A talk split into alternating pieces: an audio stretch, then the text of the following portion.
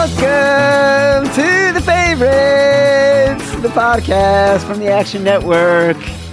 I am Chad Millman, and I am joined by the one and only, one of my favorite people in the world, even when he's not being nice to me, which I know he doesn't feel like doing today. Blackjack Fletcher, Hi. my beautiful brother.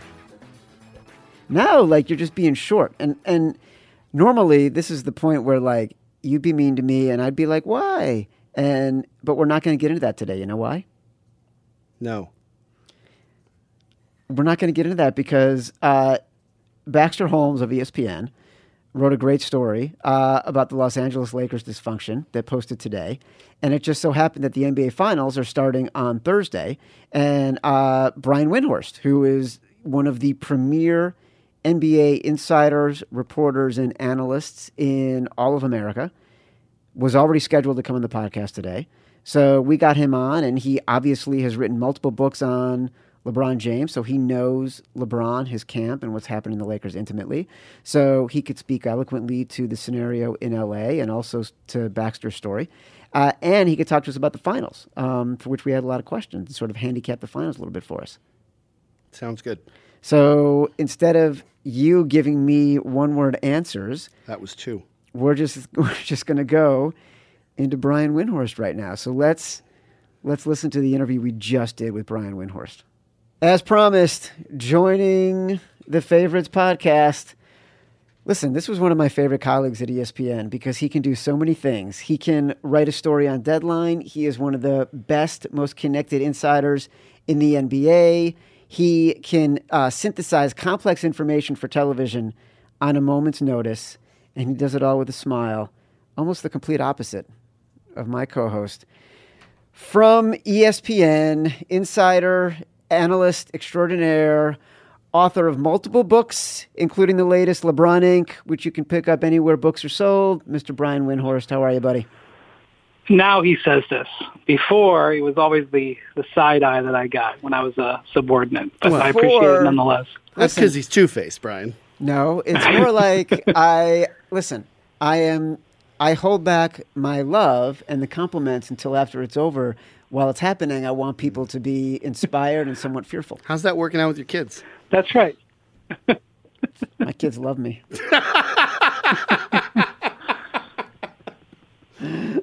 That's cute. Oh, Brian, I'm sorry you're in the middle of all this tension. How are you, man? Listen, there is there is a lot going on in the NBA. I think we got you on on the perfect day. You know, Baxter Holmes, uh, uh, you know, your colleague who I actually hired at ESPN, um, Can we not make this all about you? has a phenomenal story today out about the Lakers. And before we get into the Warriors Raptors finals, uh, I'd be remiss if I didn't ask you, like, what did you think of that story? Well, I think that the Lakers, what we can see, which is their some of their decision making over the last few years, speaks for itself. Um, they do not. They're not an organization that gives off the impression that they have a lot of infrastructure and positive workflows. Um, there are teams that are, you know, what you would call quote unquote smart teams or teams with terrific infrastructure, teams that have uh, great experience and good decision makers that make bad decisions because, you know, it's, it's basketball is hard. There's choices you have to make sometimes don't work out, et cetera. So um, the Lakers are not alone, but their, their decisions that they've made out in public for everybody to see have been generally poor. They've got a couple of victories, but they've got a lot of losses. And so it's really not a surprise that the interior of their organization is not entirely what you would call functional. Though I must say that if you assigned any reporter to any organization, whether it was the San Antonio Spurs, whether it was the, um, you know, who's your class organization, the the Warriors, whether it was the Raptors, you would probably find people who are unhappy about things the way they were going, just as if anybody was assigned to, you know, cover any of the places we've ever worked in our lives. I mean, so the, no, no- nothing is ever a honeymoon. Um, but I think more than anything, even if it was dysfunctional on the interior, if it functioned properly on the exterior, then it wouldn't be as big of a deal. But because it's been so dysfunctional outwardly, it makes it easy to see what's what's going on internally. Were you surprised, given the fact that that you know you you know the interior of organizations as well as anybody. Were you surprised last year when a LeBron signed with the Lakers? Um, well, let's first answer that question, and then I'll answer. I'll ask my follow up. I was not surprised he was, he signed with the Lakers. If you were watching his and his team's movements over the previous 18 months, they were telegraphing it. I was not 100% sure he was going to go in 2018. Um, just like I wasn't a hundred, I mean, you know, they were telegraphing coming back to Cleveland, and I wasn't a hundred percent sure um, that it was going to be 2014 when he went back. I think part of that is just as a reporter, you're skeptical and you hold back till you really nail things down. Um, you could see it coming. What I was surprised about, Chad, was that he went there without the Lakers looking like they had a definitive plan of what they were doing. It was almost like you know it was ready, shoot, aim, as opposed to ready, aim, shoot, which is the way he had operated in free agencies in the past. I guess that uh, you know what you just answered my question in a better way than I asked it, which was this team was already in chaos. So why does LeBron sign there thinking, I know I'm going to make it better? Or did he not care because he just wanted to be in LA? I think there was two reasons. I think hubris played into it because I think LeBron feels that any team that he's a part of, he can sort of clean things up, whether it's how they play, how they're operated, uh, how their leadership is. I mean, and he did that to a certain extent in Cleveland. You know, the four years he was gone from Cleveland, they were you know, a non-playoff team. They won the lottery three of the four years, which is incredible fortune, but also tells you that they're in the lottery with high odds. And um, uh, I think he felt like I'll just go to LA and I'll sort of fix it. Just bring the mess to me and I'll make it pretty. And I think the other thing was that it wasn't wholly a basketball decision. And he, he people have used this against him, guys, um, over the last year. They've said, well, this is what you get when you move out to Hollywood to make movies and TV shows, etc. And, and I would say that yeah, but he could have made Space Jam from Cleveland. Space Jam was already in the works before he signed with the Lakers. And when he came back to Cleveland, that was not a whole basketball decision. The Cavs were not a championship contender. It took him sort of finessing the Kevin Love trade and took them making over their roster a couple of times. It wasn't like that was a ready-made team, like, for example, that Durant went to. So that was a family decision as well. And so I think part of it was, yes, he wanted to be closer to the media business, which he is going to be heavily involved in for the foreseeable future.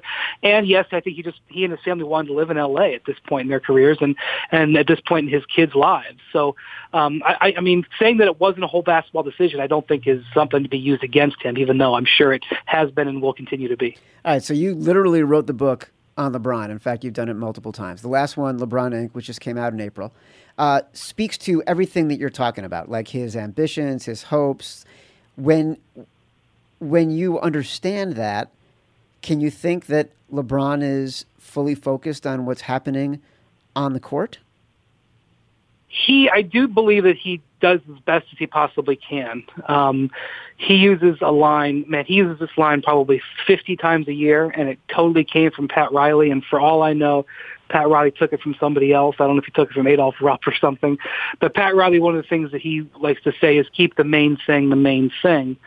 And LeBron will talk about that all the time. You'll hear him say, I just got to focus on the main thing, um, which is his basketball. And if you look at the way he approaches the seasons, typically he does do that. I think the one challenge with LeBron is his investment in in in in the season while it's going on. So what I what I mean by that is there were times in Cleveland where he was so frustrated with the coaching or he was so frustrated with the roster or various teammates that he kind of would go into a little bit of a shell. And um you know, last year, in particular the 2017-18 season, he got so frustrated at one point that I felt like he even took his foot off the gas. Um, he would probably deny this vigorously, but this is just my perception. It wasn't like he said it, but I was watching him play and noticing that he wasn't, in my mind, going all out. And when they traded half the roster at the trade deadline, he immediately reapplied his foot to the gas and had um, one of the best playoff runs of his life. As good as Kawhi Leonard has been in this playoffs. I think if, if there was a vote, he would be voted MVP of the playoffs. If you go back and look at the actual raw numbers, LeBron was better last year. And not only that, he was actually better by a little bit of a space, a little bit of a margin. It's not even really that close. That's how great LeBron was. But he definitely was guilty, in my opinion, of backing off. So um, to me, that's where I think he can kind of be criticized for not necessarily focusing on things that are off the court. I think he's always done a good job of balancing and focusing on, but losing faith in his team, which is one of the things that is something he he, he admits that he fights. He's even said that he's tried to clean up his body language, tried to clean up when he's passive aggressive against his teammates because he he recognizes that it is a weakness. Brian, looking forward to uh, June 30th this year when free agency begins. I'm looking at a list of the top eight free agents in basketball Kevin Durant, Kawhi Leonard, Kyrie Irving, Jimmy Butler, those guys. The Lakers are not favored to land a single one of them. So if you were sending me $100 to walk over to New Jersey and bet in a sports book, which one of these guys would I bet is going to be LeBron's teammate this fall? Okay, so I think you have to draw a line. In my mind, it's not really eight free agents. Uh, there's four what I've been describing as A plus level free agents. I would like to just call them A, but I don't want to have the other guys assigned as B and have that used against me. So, um, in terms of inclusions, I will say the A plus free agents. So, and they're all Ks just so they, they fits nicely.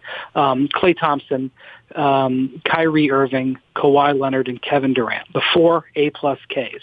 Um, those four players, in my mind, are players that if the Lakers got them, they would be championship contenders with LeBron and some maneuvering with their roster. Um, they're complete, straight, difference-making players. Um, I don't know if you want to call them top 12 players, top 15, top 8, I don't know, whatever you want to do. Uh, Anthony Davis is sort of an ancillary piece on that list, but he is not a free agent per se, so I'll leave him off of it for now. In my mind, the big decision and the big thing for the Lakers is if you can't get any of those four players, what is your plan B? Is your plan B to go after the A level Ks, as I call them, Khris Middleton, Kemba Walker?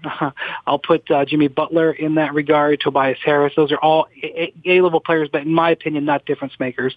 Um, or do you do you go a different route? Do you go sign, um, you know, more role supporting players? Do you try to sign guys on one year contracts to re-enter the market to try to get Anthony Davis, one of those A plus free agents a year from now, et cetera? And to me, that's what the Lakers are really confronting.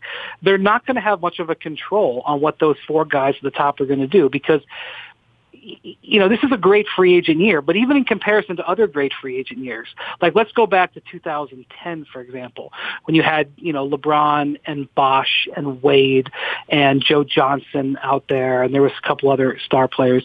Those guys weren't like this group in that they didn't have titles. All four of those A plus guys have all won championships. They don't have to join a team to quote unquote chase a title. I think if you look at them, um, and, and really we just have to guess because all of their personalities are a bit off what you consider uh, a mainstream personality. Klay Thompson is one of the most unique guys you'll ever see in the NBA for various reasons. Durant and um, and uh, and Kyrie, in my mind, are very mercurial. Um, change their mind about things uh, on a weekly basis, if not daily. And we could sit here and I could tell you what, who to put a bet on. That's why I would think it would be dangerous. You'd have to get really good odds. Because I could tell you to put a bet on Kyrie. I could tell you, oh yeah, uh, Kyrie's best friend called me this morning and told me X.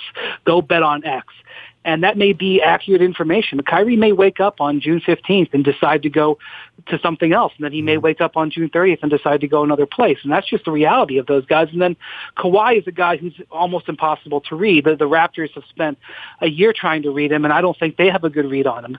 So uh, we're talking about all these guys who have priorities who, that are not what you would call typical basketball priorities, and they all have championships. They have nothing to prove. So they they are very volatile and, and predicting what they're going to do. So if you're the Lakers and you don't know, and then by the way, these other teams don't know either. I talk to these teams all the time that are going for them. They don't know. Nobody has a good feel. The Celtics don't know what's going to happen. The Clippers don't know what's going to happen. The Lakers don't know. You, what you really are incumbent on doing, um, if um, if you're preparing for this, is you is is making your plan B, C, D, E, F, G, and if you're again if you're making a wager, make sure you factor that into the price that you get. Right. Because if if if you make a wager today, information and things are going to change. They're going to change that price dramatically and may change how you feel about that wager for the next six weeks. Of those top four guys you mentioned, Durant, Irving, Thompson, and Leonard, which one do you think LeBron would most like to play with? Um, I think Durant would be amazing to play with him. Um, I think Durant is going to has a chance to be a top five to ten all time player. He's maybe built better to score than any player in the history of the game. That doesn't mean that he'll end up with more points than Abdul-Jabbar. Um, or more scoring titles than Jordan, but there's never been a player who's come to um, the NBA who's built to score like him. The game of he, he he the game of basketball for him is different than it's been for anybody else. We've never seen a man of that size with that shooting ability. Just never seen it, and um, and uh, not only that, but he's proven, you know, he did have that foot issue, but he's generally proven to be durable. I mean, you look at him and you don't think that he couldn't play another 10 years. I mean, how long is his prime? His prime is as long as he can kind of stay healthy and run. That could be six, seven, eight, nine more years. So, you know, that's a guy that I'd like to get into, into um, uh, a deal with. Um, now, I'll tell you that Kyrie and LeBron's games are brilliantly paired together. They are their basketball games were made to play with each other because Kyrie is a guy who can handle the ball and remove pressure from LeBron for creating the offense, but also play off the ball so that when LeBron wants to dominate it, he can set he can set Kyrie up. And it's no you know accident that they made three finals playing together. They won one finals, and that team that they lost four one to the, the the first year Durant was in Golden State, the 2017 team. In my mind, that team probably wins the championship in like 75% of the seasons in NBA history, maybe higher. Uh, I know that they lost 4-1, but they lost 4-1 to maybe the greatest team of all time that year. Uh, that team went 16 and 1. I'd like to remind you, um, the the Warriors. Uh, the Cavs went through the East playoffs at 12 and 1. They were a dominant team. Kyrie and LeBron are beautifully matched as players. Unfortunately, their personalities do not match.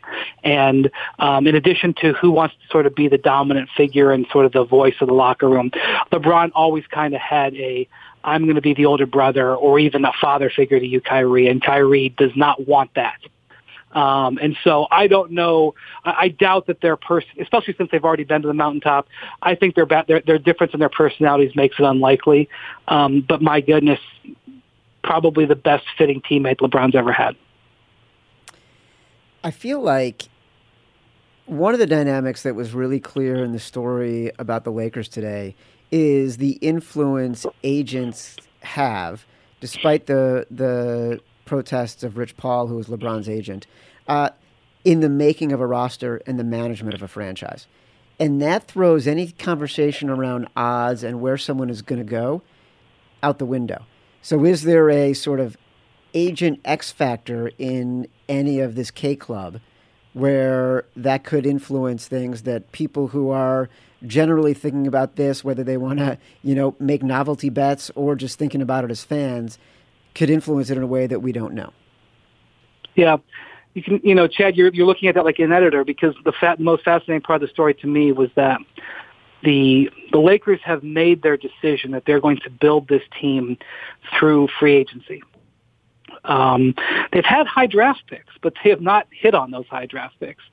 Um, and uh, by the way, I'd like to point out that the Lakers have been one of the luckiest teams in the lottery in the last 20 years. Um, they have, in the last four times they've been in the lottery, they, their number has come up. Um, three years in a row, they, they came up as the number two pick. Um, and in all three of those years, they would have lost that pick if it didn't fall in that top five, or in one year, and it was in the top three. That's incredibly lucky, especially with the pick protection issue. And then this year, they go from the 11th pick to the number four pick. Last year, they didn't have their pick, um, and of course, it didn't move up. But you know, the last four times they've been a lottery, boom, boom, boom, boom, boom. Um, so they they've elected to say we're going to we're not going to build through through trades or free agency. I mean, they've tried. Uh, I'm sorry, uh, draft or trades, but we're going to try to go through free agency. And to play that game, you really have to play the game with the agents. You really have to open your door to the agents and you know cultivate those those relationships. Um, there's no question in my mind that their decision to give Kentavious Caldwell Pope a one-year, eighteen million dollar contract two years ago was tied into the fact that his agent, Rich Paul, was representing LeBron. Um, you know, I know Rich very well. He would be very upset um, if I said that to his face. Um, but there's just no doubt in my mind that that played a role. Did it play a 17% role? Did it play an 83% role? I don't know. Um, but uh, the Lakers had this cap space; they didn't know what to do with. They could only use it for a year. It wasn't like they had a ton of options, but they gave it all to Pope, and um, and so they were they were kind of playing the game there. Uh, and you know, Rich represents Anthony Davis, who is going to be a free agent unless he extends his contract next summer. And um, you know, that's just important. And not only that, guys, but um, you know, the guy who runs the team now is a former agent himself. Who was was around the team very often with Kobe and a lot of other teams. You know, Rob Pelinka had a lot of clients. In fact, um, I don't know if he was James Harden's first agent, but he represented James Harden when James Harden basically became a star. Um, he had, you know, he had a number of other agents, um, another number of other players, um, but he certainly would have been known to how the Lakers, you know, used to sort of play things old school and keep the agents at arm's length, and that, you know, for years they weren't getting free agents. They went through a dry spell where they couldn't get free agents, and I'm sure that an agent run now running the organization had no small part to the way they changed their deal with they, their uh, way that they dealt with agents. So, really, it's um, it's sort of uh, you know it's an organizational decision. We're either going to you know play this game or we're not. But if you want to be a free agent player, you're going to have to probably play the game on some level. Um, and I think that's really one of the one of the takeaways that you could take from the whole Lakers story. How it how could it possibly could affect the betting? Um, you know, one of the things that I think is interesting is if Rich Paul is going to have um, access to the team plane, which Baxter describes in that story, if he's going to have access to the team in in, in ways that other um, that other agents don't. If I was a top agent, I wonder if I would want my my player to go there because I would be afraid that you know Rich Paul would have extra access and try to steal my player. Not that I think that that's what would happen, but I could certainly see an agent being afraid to send a player to LA for, because of it. But guys, the agent business is as competitive as any business on earth. So it's very difficult to have one agent talk about another agent in any sort of realistic way. They always hate the other guys. They hate their competitors. They're they're, they're perpetually stabbing each other in the back. Um, like you know, Magic Johnson calling Rob Pelinka a backstabber. Well, find me an agent in the last 50 years in the NBA who hasn't been a backstabber on some level. You're not a, you're not a successful agent if you're not a backstabber. If you don't backstab, you never get clients. You never make money. You wouldn't make it. So if you get into that kind of business, that's what you expect to have to deal with. All right. So on one side of the ledger in the Western Conference, we've got the Los Angeles Lakers, who are working at the highest level of dysfunction that you could possibly imagine and has been happening for several years. On the other end, you have the Golden State Warriors, who in that same time frame have been as effective and functional and um, run an organization that is almost a mirror image because Bob Myers at the top, and he's got experience in the agent business, and Steve Kerr has been running it, and he is a former player. And so, uh, from a coaching perspective, now you've got him in the finals again for the fifth straight year.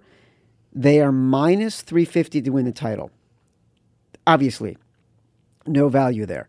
But right now, the odds are better that they will. Blackjack, help me out with this because I forgot the numbers here. Warriors to win the title in four, five, six, or seven. Yeah, you've got plus 500 to sweep, plus 350 in five, plus 240 in six, and plus 550 in seven. Of all these so, numbers, go ahead. Yeah, well, let, let me ask you this. What is the price for the Raptors' money line in game one? It's a good question. Let me look in the Action Network app, which is free, and I can tell you that. But um, it's, I mean, at this so point, me, it's essentially this, a pick. This is the bet you, okay, this is the bet that you have to consider. Um, if the Raptors win game one, if you believe that the Raptors can win game one, you essentially, in my mind, are believing that this is going to be a six-game series. Um, if you believe that the Warriors are winning game one, I think you can, you, you now have to begin to look at betting a four-game series. And really where your feelings on that are, in my mind, you know, if you're going to make a pre-series bet, that's what you're looking at. That's what you have to consider. Um, because uh, the, the, you know, you've got the time off, nine days. You've got the Warriors going on the road. They've only gone on the road uh, for one playoff series in the last five years. and that I believe was um, um, the Rocket series last year in the conference finals. Unless I'm having a brain fart, so this is something that they're No, not used it. to. Um, Toronto has a nice thing of uh, of rest. They've, they've you know Kawhi has gotten to rest those legs, and yet they haven't had really any rest. They began practicing yesterday. Um, there's enormous emotion. They're come. They're on a four game win streak. They're playing very well. If you're going to have a chance to get ahead of the uh, of the of the Warriors, it's um, it's it's in game one. And the other thing I'll point out, Steph Curry has been on a hot streak. Uh, he was on a he was in a slump for the first series and a half. He was shooting poorly. He was struggling. He couldn't make a shot. Durant got hurt, and he continued on the slump. He was scoreless in the first half of the game in Houston, and for the last four and a half games, he's been on a hot streak. But one of the reasons that the Warriors are so damn deadly with Durant is that they have that margin for error, that that um, other bullet to fire, so to speak. And I'll just take you back to last finals. In game three of the finals last year, game in Cleveland, first road game, you know, sort of the Cavs last stand, Steph Curry went three of 16 in that game. Uh, I believe uh, Klay Thompson, I don't have the box score in front of me, went like four of 11 or four of 12, four of 10, something like that. Both of them had an off shooting game.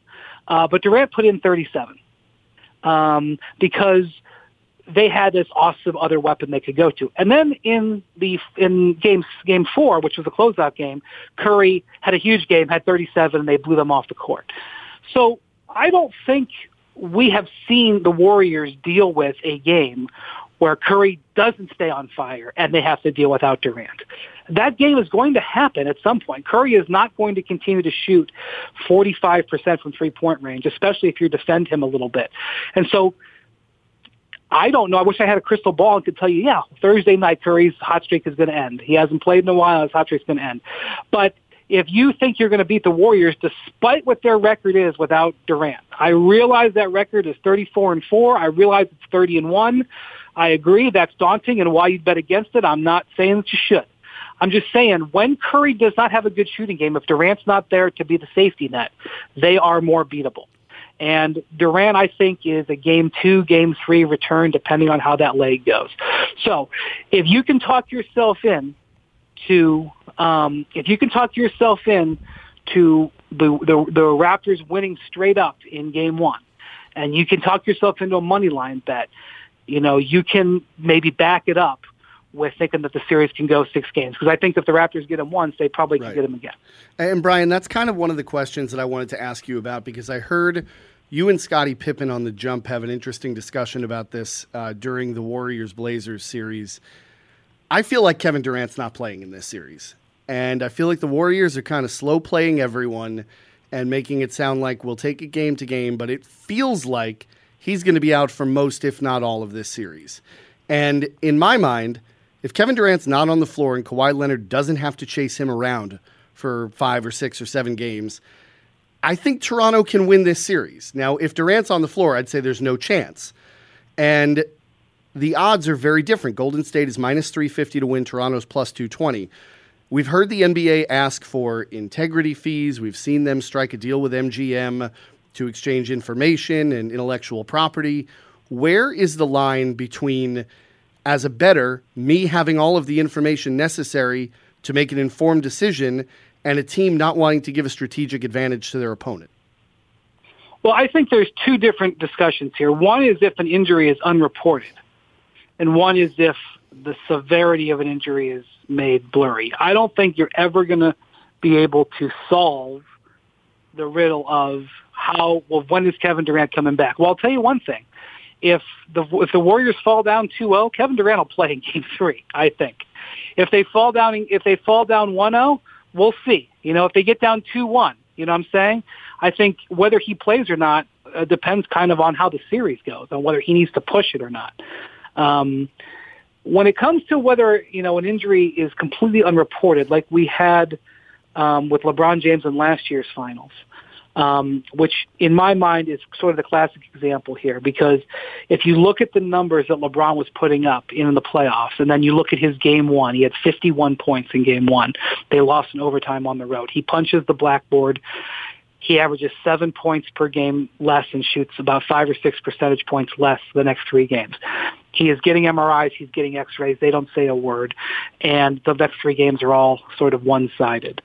To me, that's where I have the problem. If you've got a guy who has an injury, an injury significant enough that they actually did imaging, you know, that, that, you know, it's not one of these things, well, my knee is sore, well, my ankle is sore. I can't, you know, quantify that. But the other thing is, the, the way that the NBA could could fight back on this is they could just put every injury on. They could say LeBron, um, you know, sore ankle, sore hip, sore shoulder, hangnail, um, sore neck, uh, sore ribs, and he, and, and he, they could have him with sore ribs for the entire postseason, and you'd never know how they really hurt. That's why I have suggested if there's imaging done, there's no gray area there. Did he have the X-ray or did he not have the X-ray? Did he have the? Because nobody's having an MRI just for fun. Nobody wants to go sit in that tube. Nobody wants to, you know, get in that hospital gown. Nobody wants to drive down to the thing for fun. If you have an MRI on somebody's knee or in somebody's hand, I think you should. I think you should say it. And in this last round, um, you know, uh, Damian Lillard had a a diagnosed injury on his ribs um, and I don't know if there was imaging on that. They never said. My guess would be that they X-rayed it. I mean, how could they? If you have a rib injury, right. I don't know why you wouldn't X-ray it to see if you had cracked ribs or whatever. But everybody saw him land on him get landed on, and if you after the game you heard that he had an X-ray on his ribs, um, you would know that it's a concern. And so to me, that's the issue. Well, when it comes to like betting on this series and trying to decide what Durant's going to do, I don't even know if Durant knows. I don't know if the Wizards or if the Warriors know. Uh, I know that when they first looked at his, when they first did the examination and did the MRI, they looked at it and said, you know, that looks like three to four weeks. And by the way, we're right at three weeks. I think tomorrow is three weeks, if I'm not mistaken. Um, and he has said that the injury is a little bit worse than he's had in the past. So I don't even think that they're off what their what their uh, timeline was, and I wouldn't expect them to to ever announce that. But um, my thing with the league is they literally put out a whole memo to all of their owners who said, if you own more than 20% of this, in fact, in the memo, I don't know if you guys know this, the Action Network is mentioned in the memo that the league sent to its to its um, to its owners uh, when it talked about investing and owning media properties that are dedicated to gambling, and it said, example, the Action Network. Um, and so they put out all these rules that if you have 21 percent uh, of, a, of, a, of, a, of a company that takes bets, you, you, your uh, your company, you know, you, your bets can't be uh, taken by that gambling house. Um, if you're on the board of a directors, uh, of a of a gambling of a sports book or a company that that uh, operates or takes bets. You can't have your team's games on. Like there's bullet point by bullet point by bullet point going over all of these regulations for an owner being able to take bets on his game. Which you know, to be honest with you. Do you think it would honestly be really that different if the Golden Nuggets could take Rockets bets? Do you honestly think that it would change the any sort of um, chance of integrity issues? I mean, maybe I'm naive. I don't think so. Um, um, but uh, they have, but they have not addressed the injury problem. As far as I know, they have given the teams no guidance and not changed any of their rules. And to me, that's a big problem. And I don't really the, the integrity fee that they're chasing. That's a that's a pipe dream. They're never going to get that in any state. The only way they're going to get that is by getting the the, the Congress to approve to to slip that into a to a, a federal law. They tried it with the states. It didn't work. They're now going to, you know, if that bill ever becomes in front of Congress, which I'm sure it will someday, um, they'll lobby the hell out of those congressmen to try to get that done. Um, th- th- I don't think it has. I, that integrity fee is they're chasing money. I don't think it's really about integrity. If it was, if there was another way for them to chase money, they would. Um, but I do think for for public appearances, you know, because you want to invite new fans. You want a fan living in Wichita, Kansas, who doesn't care about the NBA, who now may watch a game or buy a jersey or buy the NBA League Pass um, uh, or attend a couple of games in Oklahoma City a year. You want you want to approach that guy. You got to convince that guy and people in Spokane, Washington, and and young kids who grew up without uh, affiliation to a team. You want to convince them to invest in the NBA. You got to make them feel like there's some transparency. And I don't know if the league has gotten there yet when it comes to injuries. How do you like that, Blackjack? We've been mentioned in the league memo. Big time. Yeah, We as someone to stay away from. That's are awesome. big time. Hey, listen, we're getting mentioned. No, there's no such thing as bad publicity. Brian, mm. I have two more questions for you. You mentioned the opportunity is potentially, you know, betting on the Raptors tonight and then re-examining the series price. Forget about that. If you are betting on the series, who are you taking? And if it's the Warriors, how many games?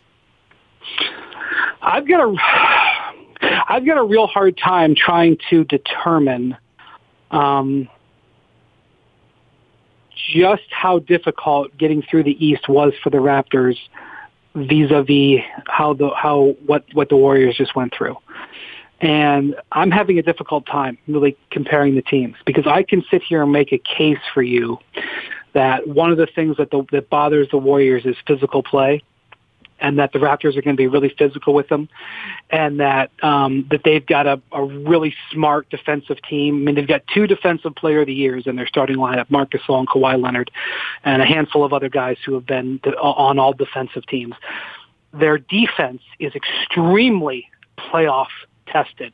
You look at Serge Ibaka, Marc Gasol, Kyle Lowry, Kawhi Leonard, those do Danny Green, those dudes know how to play defense in the playoffs. Some of those dudes have played against the Warriors in the playoffs. It's not the first time that they've prepared for that split cut defense.